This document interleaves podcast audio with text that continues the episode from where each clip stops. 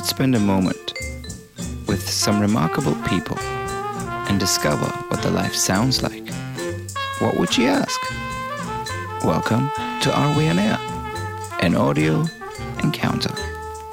I'm Armand Nafei, and each episode will feature one conversation with an inspiring friend of mine who will share with us the soundtrack to their life.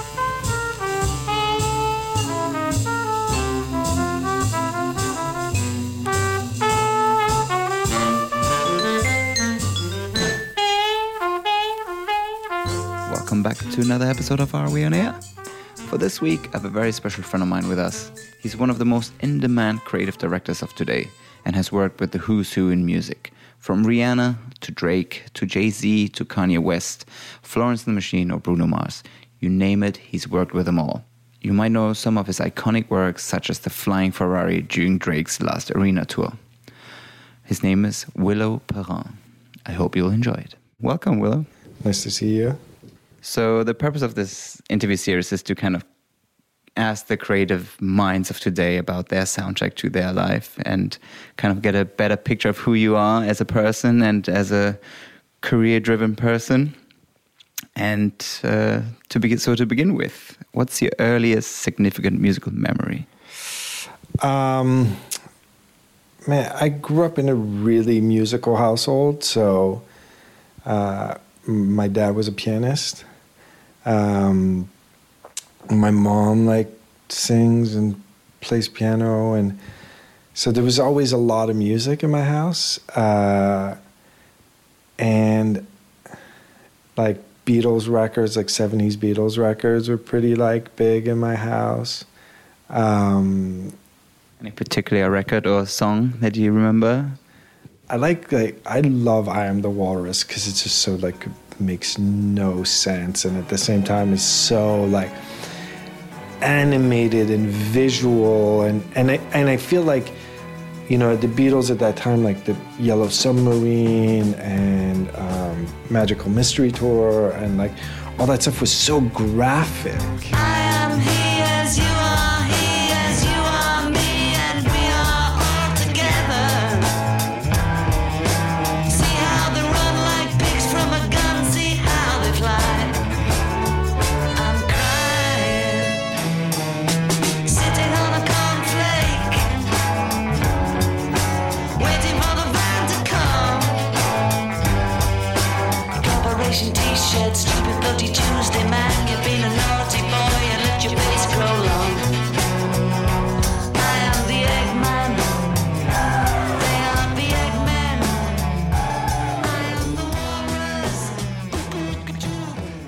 I, just love how you just described this record also from a visual perspective, which shows your thought process to look at these things. Yeah, hundred percent. Which uh, leads me to my next question, which is as you're being one of the most in demand creative directors today, um, what's your approach to a new project and do you create audio mood boards? Um, yeah, I think you know the the beginning of everything starts with a conversation. What's the story? You know, not that it needs to be like a narrative story, but what's the sort of like essence of a, a record? And then it's how do you transfer uh, something that doesn't really have an aesthetic to it or an idea, like a visual idea to it, uh, like a, which is just an emotion, into um, a visual that's recognizable, that has iconography, and and also how do you translate that into uh, like a, a bunch of different mediums, from from you know photography to graphic design to art direction to 3D for live, for you know TV performances, to touring, to how do you translate that into uh, videos and, and things like that. So I think that the first part of, of kind of research for me is really, really abstract. It's just like I just pull things that viscerally just kind of make me think of that person. And it could be nothing, it could be anything. It's, it doesn't have to, it could be a piece of furniture, it could be uh, like photos. And and then once I've made this like huge pile with no um, organization whatsoever, I start just kind of pairing things together, and then just like they start to kind of form their own stories. Is there one example of how one of your earlier mood images or ideas kind of you can actually literally see in the end result, in the end product? Like I think when we did um, Jay Z's Magna Carta, like the the the first listen to the record was like this really sort of like aggressive. Uh, he'd just gone to Cuba and gotten like reprimand, like you know the right wing media had like kind of pretty gone pretty heavily on him, um, and it was meant to be like the the entire aesthetic of the show was meant to sort of like I took a lot from like old hardcore bands that I like used to listen to growing up, like whether it be like Dead Kennedys, and it was just like these kind of like news photos and just like collage things. And and Brian, who's my partner at the office and also worked on this record, comes very much from this sort of like hardcore culture. Um, and then I like started looking at like all redacted FBI and, and CIA documents where, where, it'd be like a full page and it'd only be like three, four words and everything else was blacked out. Um, and we just started playing around with like all of that sort of like this really kind of aggressive energy uh, visuals and and you know kind of like the the Big Brother 1984 character and like blah blah blah and just kind of started like evaporating and evaporating, and then it, it just became kind of this redacted type, which is like the sort of Jay Z with a big bar through it, and um, which then like you know was used by gazillion other people. Ass on the celly, cause I ain't got time, to be arguing with your ass if you ain't really ready. Girl, why you never ready? For as long as you took, you better look like Halle Berry. Or Beyonce, shit, then we getting married. I bought sand to the beach, cause my beach is better. You can keep the beach, cause that beach, whatever. Started out at the Derby, ended up at one oak. Oak. Left the house with a hundred grand, ended up then broke. Don't get mad at me, I'm buying bucket after bucket. When it's gone, I'm like, fuck it, I replace it with another one. Uh, can't take this money, rich and burning shit up like I'm richer. Niggas asking, is the oven on? Uh. Well, you've created some iconic live performances as well i.e., the Ferrari uh, flying. I know they will never let you, will stay with you. The Ferrari flying through the arena. I think it was Drake, right? Uh, um, but what was your favorite moment from all your performances that you've produced? Um, there's a few. I mean, I think like my my sort of launching pad, which it, the, the, funny thing is the two first shows I ever did. I've never done like a live performance before in my life, like at all. I did Glow in the Dark for Kanye, which was his first arena tour, and then uh, Monsters Ball for Lady Gaga, which was her first arena tour. Uh, and I think those are really like important to me, and also like important to both of those people. Um, and they were really kind of you know life changing, and they both happened pretty much back to back. Like I left one to start the other.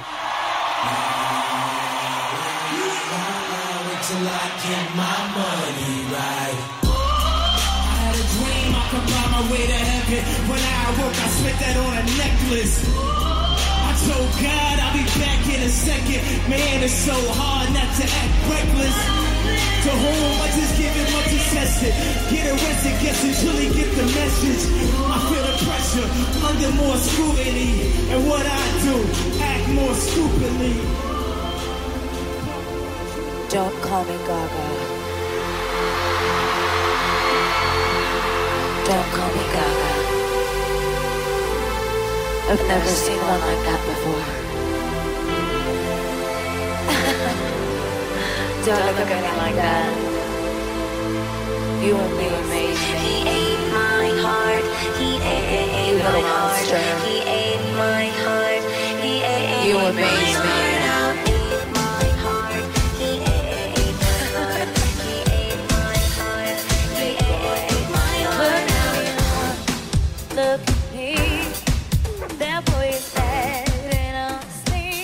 I think like the the sort of more recent like trying to think what a like just great moment. We did Jay Z in Hackney Marshes. Um, it was like a BBC festival or something like that, and it was right after the Hackney riots. Like I don't know. I forgot about that. Yeah. So and it was so there was like this tension in the city, and we made this really aggressive show. Like I, I based it off of um, how they like how they design prisons now, which is like you know there's like a. You know, the, the, it's like how they design hotels in Vegas. It's it's like the most efficient use of space. It's like like kind of like the Mercedes symbol, um, and there's a center tower that can see. So I kind of like based it off of that, and like everybody was like very vertical, and like sort of like DJs and drums and that, and it was just like this really really aggressive show, and it was pouring rain, and it was just like just right after the the riots, and and then like most of the footage was really antagonistic like it was like riot footage and it, and like i just remember being with like a handful of friends in front of house and just being like this might be the best show of all time How y'all feel tonight? I want y'all to know one thing. Now tuned into the motherfucking greatest.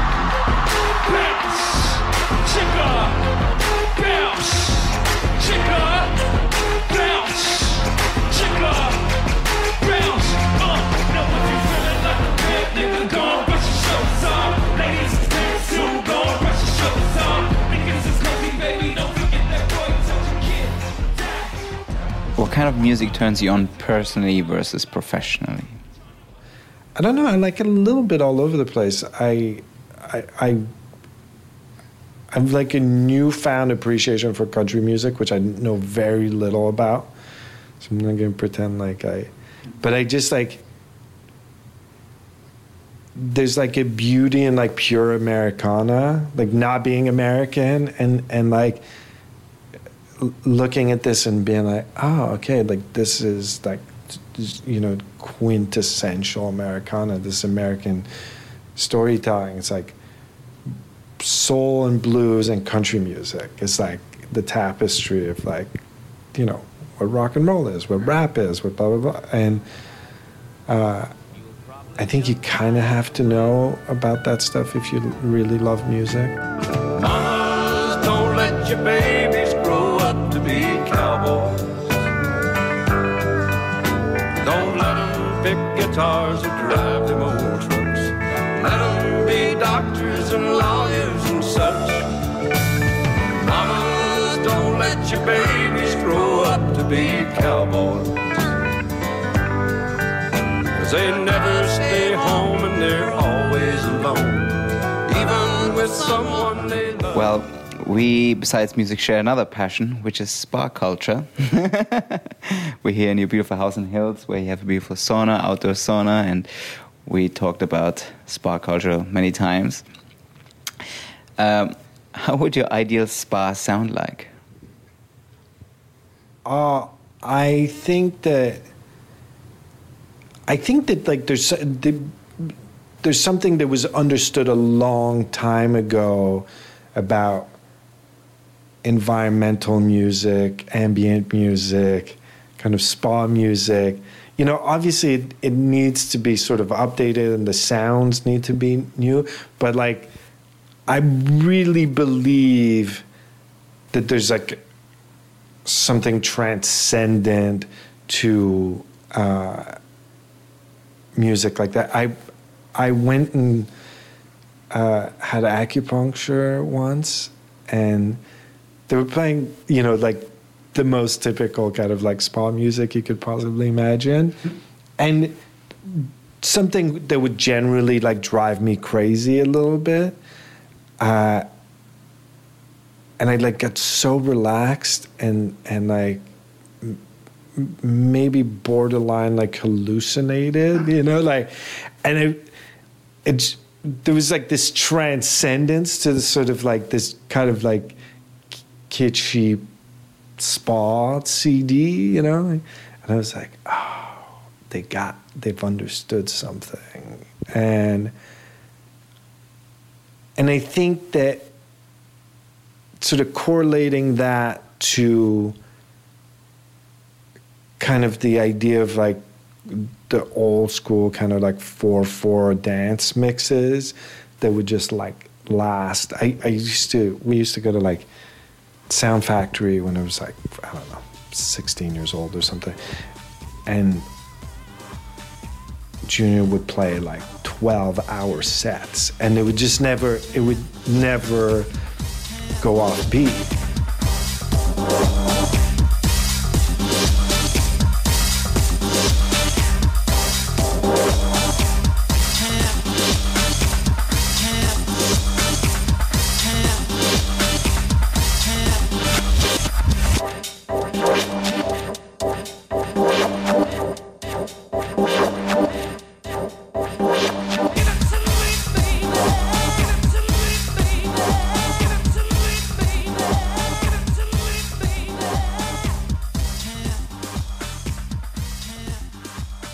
And I think that the idea of kind of being able to, you know, grow and build and valleys and peaks and, and for a long period of time versus kind of like these three and a half minute songs uh, is the- my idea of how I would, you know, I, if I had a spa, I would have people score the spaces and the way that the space reverberates and like, like have it be this sort of seamless kind of non-stop thing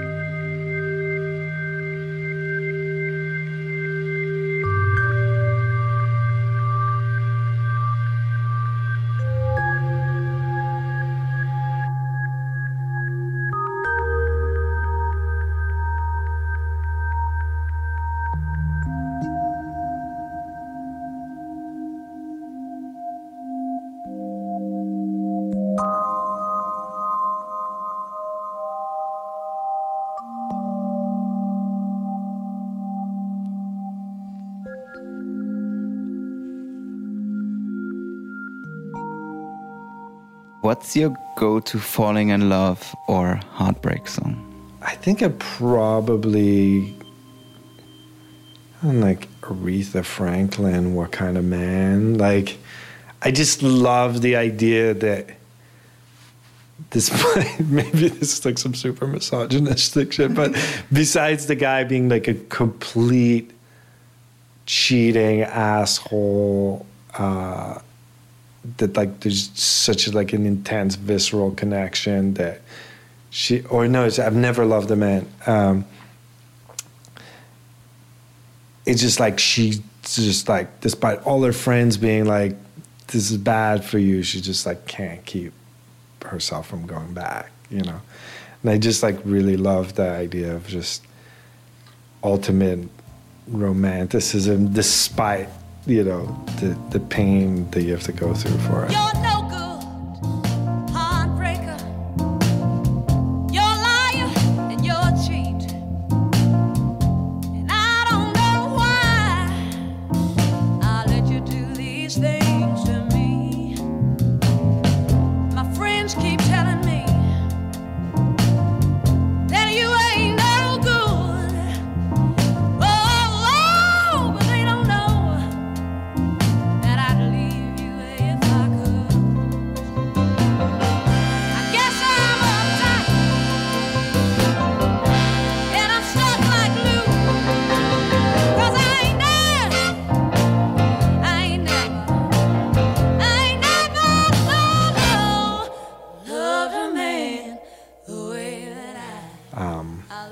I mean, that's one.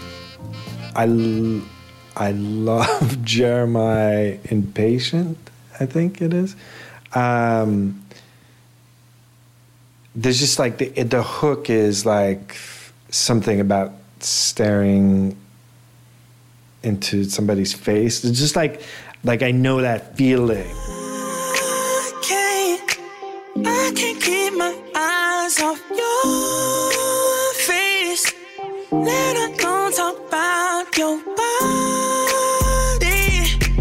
I've been waiting for so long. Girl, you just don't know.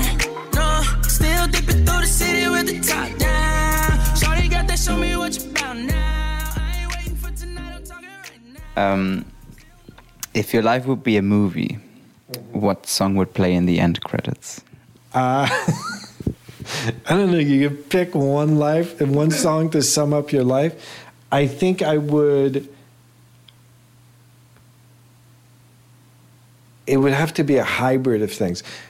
I would love to hear a movie scored by Godspeed, You Black Emperor. Actually, I have another question for you. um, growing up in Montreal Uh-huh. and be, being surrounded by so many great artists from Montreal, what makes Montreal so creative? I mean, from uh, Arcade Fire to Tiga to, I mean, you name it, everybody. Um, I think that Montreal was like this international city. You know, in the late '60s, it had like this World's Fair, and then it was like put on the kind of the world map, and then it had an Olympic like ten years later. So we're going into the sort of like the late '70s. Um, and it was just a lot of culture there and and and again it's like this weird place that has this anglophone culture and like this sort of american anglophone culture um, and then this like francophone culture there's very like you know from a european background. And so it's the city like there's no other place like it doesn't exist. The, the idiosyncraticness of it you could live there for a decade and never pick it up. Like you could never pick it up like personally. I could tell you could be like people are like oh yeah i'm from montreal. And i'm like no you're not. Like like i could tell right away. It's like there's just a thing.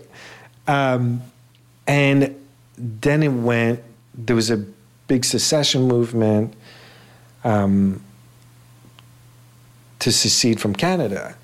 And what happened is all there was a massive exodus, and all the money and the sort of financial institutions and like blah blah blah all moved to Toronto. So like the one of the tallest buildings in downtown Toronto is the Bank of Montreal building, just like which is totally ironic, but um, and so the city went broke. Like it was cheap to live and nobody had a job nobody had careers. Like till I left Montreal, none of my friends had careers. Like people had jobs, you know? And what that did, and you're probably familiar with this, is the same thing that kind of happened to Berlin, is it was super cheap to live. And people just partied and people just made like you've time your apartment costs $300 and you live in a huge place and you're out in clubs every night and you're listening to music every like that was what we all did. So a lot of people that grew up grew up in montreal just grew up around like this sort of creative force that like everybody was just like making stuff and like because we had no means. And also nobody ever thought that they would have music careers. You Yeah. just made music. There was there's still no record labels or music industry in montreal. There's no like art industry. There's there's no fine artists that come out of montreal. There's like you know one or two every like generation but there's not like a art industry a music industry so people who make music there make it because they fucking want to make music, you know? And it's not like it's cool to be in a band. Mm-hmm. It's like,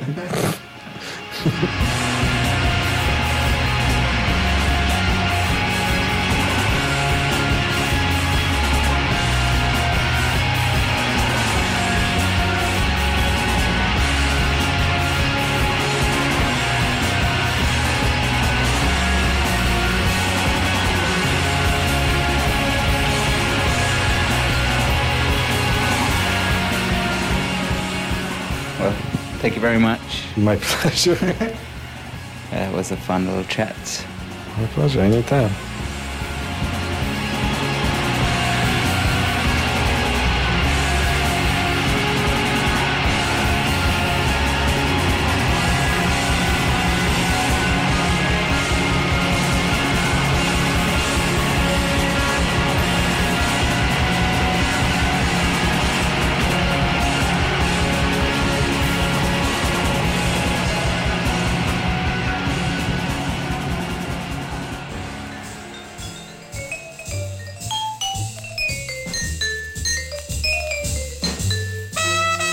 This episode's playlist, visit areweonair.com, where you'll be able to enjoy the full playlist mentioned in this conversation.